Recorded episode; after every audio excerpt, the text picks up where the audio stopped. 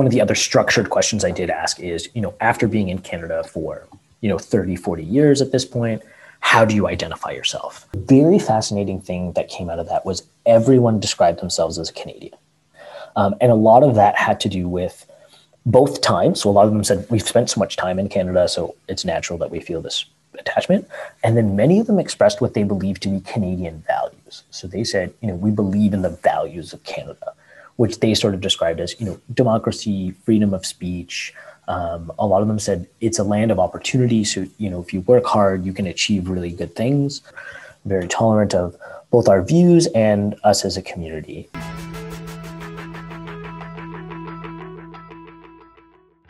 Welcome to another episode of Expulsion at 50. My name is Dola Vasani. This podcast series has been created to commemorate the 50 year anniversary of the expulsion of Asians from Uganda. In February 2021, I spoke to Shezan Muhammedi from his home in Ottawa, Canada. Shazan has written a PhD on the resettlement, integration, and identities of Ugandan Asian refugees in Canada. I hope you enjoy listening to our conversation.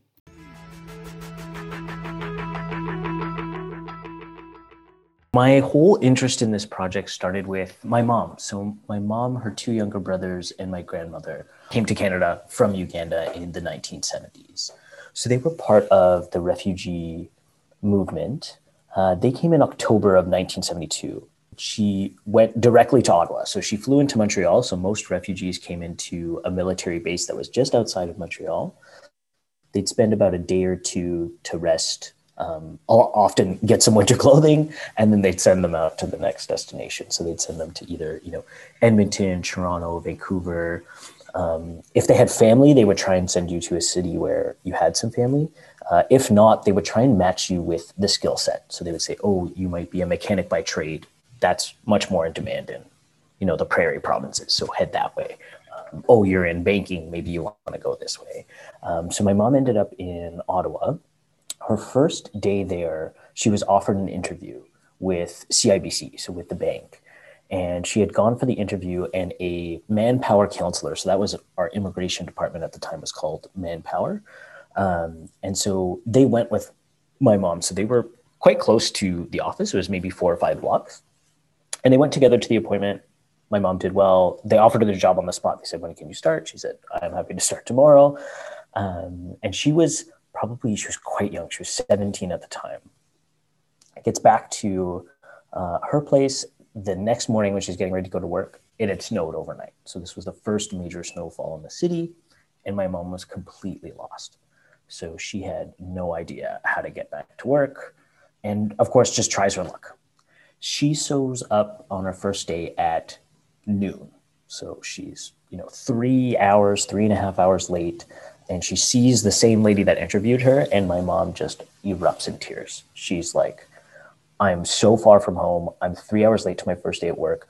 I don't understand how you guys live in a place that's this cold. Like, why would you do this to yourself? She spent you know three hours roaming the city in the snow and she just completely broke down she was like i'm so lost i have to look after my two younger brothers and my mom like there's so much weight on my shoulders and so the manager comes down and he says listen it's okay let's just spend today getting to know the office. So she goes around she meets some of the people they make her some tea she's feeling much much better.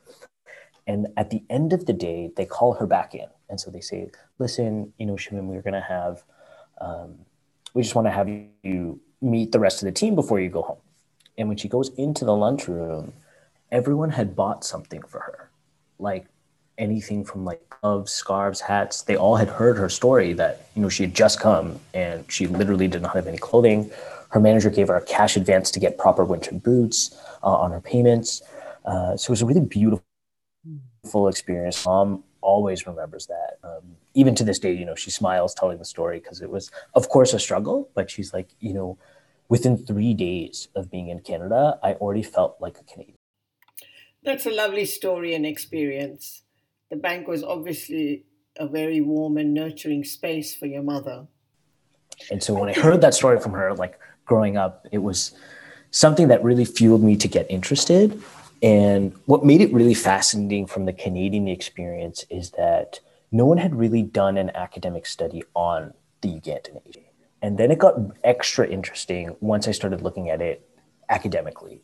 So what had changed was during my masters, I decided to look at just the early roots. So, you know, what was behind this expulsion decree and why did Canada get involved? I was very curious on that front.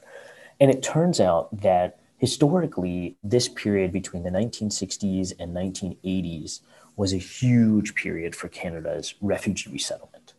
Um, and there were some major changes that happened. So in the late 60s, so in 68, Canada accepts 12,000 Czechoslovakian refugees. And this really felt fell in line with the Cold War rhetoric. This was a chance to, you know, show the Westerns leniency and capitalism's embrace of uh, displaced people who are fleeing sort of these communist regimes. And then from there, there there's about 100 Tibetans that come to Canada in 1971 and then there's the Ugandan Asians of about seven 7,000 initially, and then about another thousand through family reunification that come in 72. And that was Canada's first group of non European and largely non Christian refugees to ever come.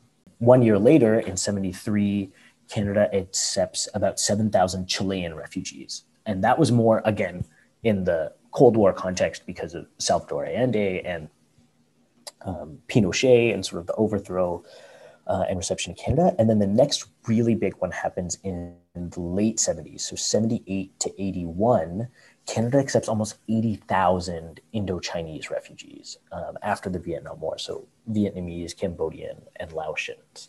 The Ugandan experience, because it was really this test case, it was, you know, can um, non European, non Christian communities truly adapt to life in Canada?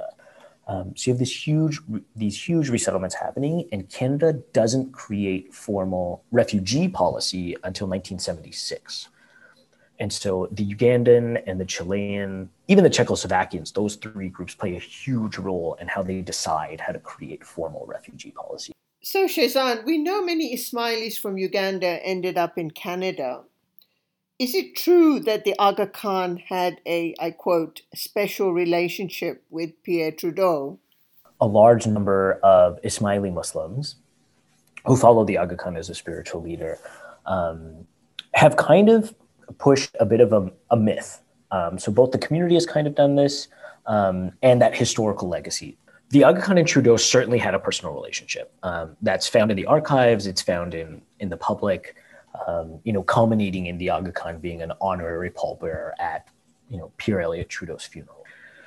The preference that Canada put was if you were stateless. So if you had decided to become a Ugandan citizen and your citizenship was revoked under Idi Amin's expulsion decree, we would certainly take a look at you. And so Canada's priority was we're going to take the stateless. And so the interesting thing is the Aga Khan comes to Canada at the end of September, so September 28th, and has a meeting with high level immigration officials to discuss the issue. And everyone agrees, including the Aga Khan. He says, listen, we have to do something for the stateless. And the Aga Khan did genuinely believe that the vast majority of Ismailis that were living in Uganda were indeed stateless because when independence happened at 62, as well as in Kenya and Tanzania, his advice to the community was become citizens where you live. Like that's just the right thing to do. Um, and some had not. So that was the really interesting thing is some Ismailis did not revoke their British citizenship and become Kenyans, Tanzanians, Ugandans. And so he said, of course, to the immigration officials, we do need to take, you know, these members of my community, we, we do need to look for refuge because some of them are going to face challenges and whatnot. And he had agreed to offer assistance. So he said, you know, if you need assistance financially to fly them out of the country, if they need settlement funds once they get here in Canada, I will make sure the community looks after them. The challenge was the information that went to the community was if I am an Ismaili, I'm going to Canada.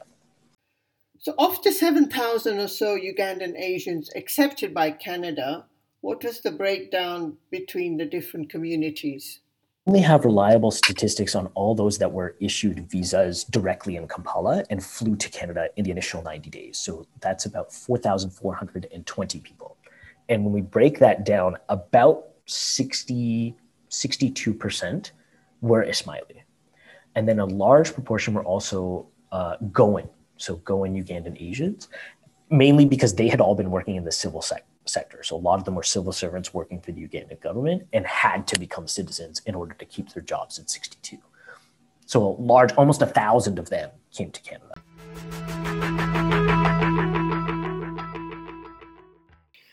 So, Shezan, let's talk more about your PhD and the findings of your research. I looked at a one year master's degree uh, with a specialization in migration ethnic relations, still based in history. Uh, and then from there, um, I decided to go directly into the PhD because I was already hooked on the Ugandan Asian experience. Uh, and I had a really good supervisor, Dr. Stephanie Bangarth, uh, that really encouraged me to say, you know, you're part of this community, you have a really good attachment, you could do an amazing, you know, oral history project with this and really tell this story for the first time. So I started the PhD in September of 2012 uh, and then completed in April 2017. I'd spent largely one summer just traveling the country on a research grant um, and meeting with community members, um, which was un- unbelievable. So I spent a bit of time. So I did Vancouver, Edmonton, Calgary, uh, Montreal, Toronto, and Ottawa. If I'm not mistaken, you were interested in capturing the lessons or the experiences of the resettlement.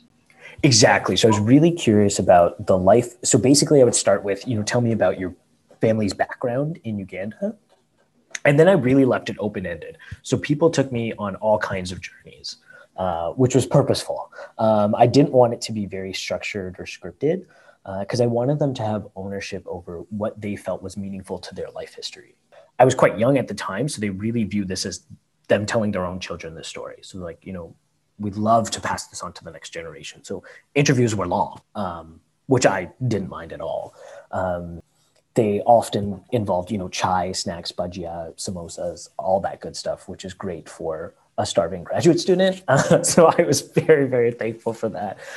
Yeah. So when we were having chai after the fact or, or eating, um, often they had actually planned this so well. So they would have other family members join us um, or their spouse would join or their kids would join and we would just start all kinds of new conversations. And so it was more you, you would hear more of the reflections. And so sometimes you would hear things about some of the tragedy that took place so some of the the hard times in that 90 day period. Uh, one of the things that is challenged in academia is there's only two or three articles that kind of say it was a mixture of rumors in the community um, versus reality. So they kind of contend that because the community was so tight knit uh, of Ugandan Asians that you know if one person was robbed, it felt like the whole community was robbed, and so that was the challenge that they put in that article. But what I found was after actually meeting with all these people, many of them had direct examples themselves. So many of them was like, "No, I like our house was raided, like I remember this," or you know, we were harassed on the way to the airport, um, or airport security definitely went through all of our things. So, what are some of the themes that came out from your interviews? For me, the major themes that kind of came out really charts the their lives in Uganda and then life in Canada. So the first was um, it was quite honest that many of them explained when they were living in Uganda, it really was part of this colonial structure. So um, they call it this colonial sandwich, where you have you know the white British at the top brown middlemen sort of merchants in the middle and then the black local Uganda population on the bottom. In the interviews, you would hear stories of um, this rigid hierarchy. You would hear some of them say things like, you know, of course in Uganda, you know, we lived in our smaller ethnic communities. We would only attend, you know, the local prayer halls for, you know, sporting activities. We went to, you know, Aga Khan schools. And, and while Aga Khan schools and many of these institutions were open to the public, they largely had enrollment from specific communities. Um, but then you'd hear the flip side. Then there was incredible philanthropy. So there were so many stories of, you know, anyone that we had working, you know, as house staff, we would send them and their kids to school, like fully paid for. Um, a lot of organizations were started at the time. Um, so there were some huge, huge um, efforts to do philanthropic work um, both you know in the Goan community and the Ismaili communities and the Sikh community. Every single community was doing this. Um, so it was it was quite the balance. So you would hear you know refugees quite honestly say things like, you know, some of us did take advantage of the situation. Some of us had money in offshore accounts, but others of us didn't. They challenged this notion of a rigid race class hierarchy. Um, and they challenged some of the myths about self segregation, but also inclusivity. And then the other things that really came out of the interviews was sort of life in Canada. One of the, so that was one of the other structured questions I did ask is, you know, after being in Canada for, you know, 30, 40 years at this point, how do you identify yourself? And I left it very open. I said, you can be, you know, Canadian, Ugandan, Ugandan Canadian, you can be anything or nothing, just go for it. Um, so the very fascinating thing that came out of that was everyone described themselves as a Canadian. So they might have been, you know, a Christian Canadian, they might have been a Goan Canadian, but everyone used the word Canadian. Um, and a lot of that had to do with both times. So a lot of them said, we've spent so much time in Canada, so it's natural that we feel this attachment.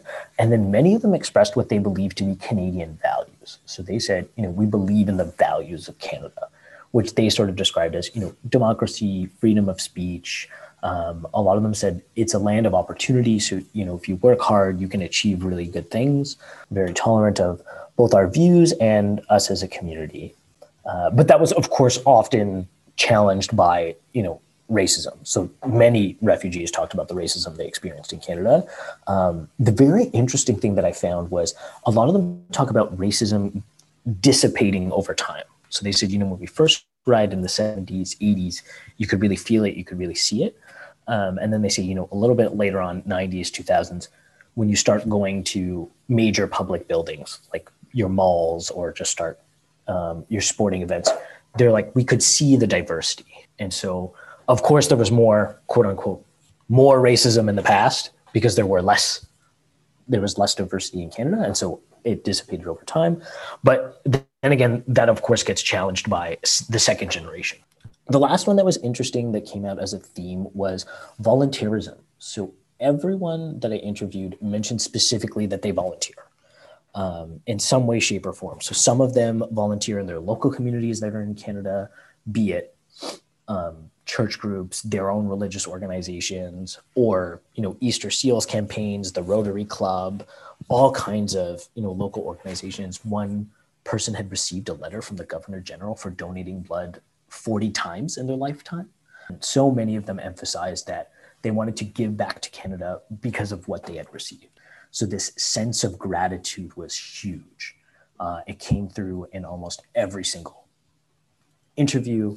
Um, and some of them have even started large charities. So some have started, there's the Uganda Clubfoot Project out of BC, uh, where a professor and doctor go to Uganda every summer with interns and conduct these surgeries free of charge because um, it's a it's a very quick surgery that can be performed right after birth um, to help with um, some deformities.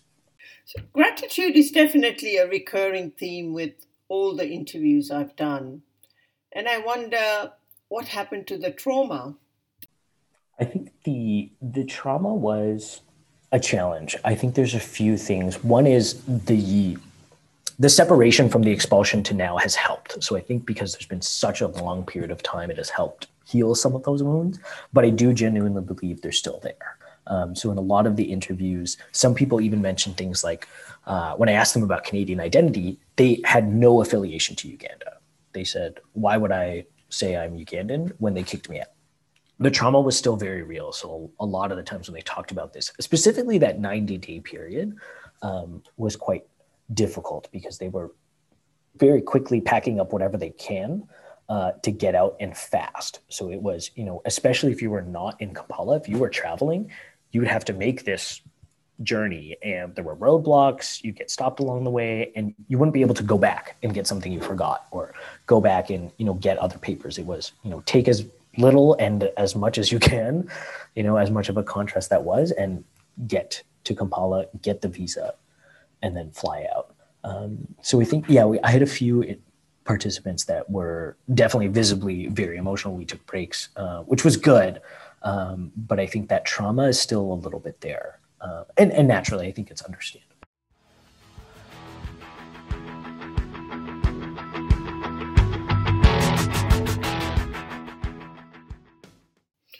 Would you like the listener of this podcast to take away from your story? The the big thing is, at least from the Canadian experience, that this was a momentous occasion. It's still it's still viewed even today as the one of the most successful refugee resettlements that Canada has ever done. So even when Canada was looking at helping the Syrians come in, they used this example. They said, you know, hopefully they can be, you know, as well integrated and as well settled as the Ugandan Asians. So this was really the hallmark uh, from a Canadian perspective of a successful immigration program. For me, it's always about accentuating the humanity of refugees. For so long, especially in the last 10 to 15 years, we've seen a ton of anti migrant, ton of anti refugee rhetoric that really ignores the fact that ultimately they're they're humans, just like all of us, just like citizens and non citizens are still humans. And this challenge becomes so difficult because we start having this vilification of migrants as bogus refugee claimants, terrorists, drains on our social system, queue jumpers, which is all, quite frankly, populist rhetoric, really accentuating this humanity and understanding that refugees have so much to give back to their communities. Like every community has done this. These refugee communities all around the world, you know, even when, if we take Canada as an example, there were these huge fires that took place, forest fires in Fort McMurray, this area, I think, north of Edmonton. Um, and some of the first responders to help offer, you know, first aid equipment to help volunteer were Syrian refugees that had come less than a year before. Um, so it's really beautiful to see that. Um, and a lot of them have this again like we talked about that sense of gratitude is huge. Um, and many of them argue that because we've legitimately received a second lease on life we've been given a second chance we, we would love to just give back uh, to humanity as much as possible. Yeah just the big one for me is is really hammering home that message of you know refugee resettlement in in the current context. You know 21st century is is huge. And i think we have to we have to balance it. It's very tough. Um, so, of course, I'm incredibly biased towards you know helping refugee communities. It's what I do for a living. But I think the challenge is finding the balance between opportunism and humanitarianism.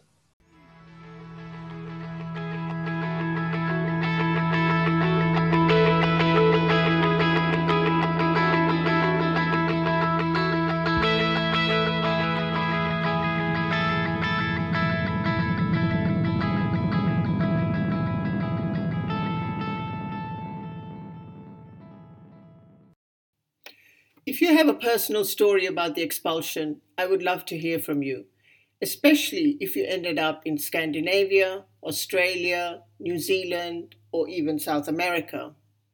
The email address is expulsion50 at gmail.com or on Twitter at expulsion50. Till next time, keep well and keep safe.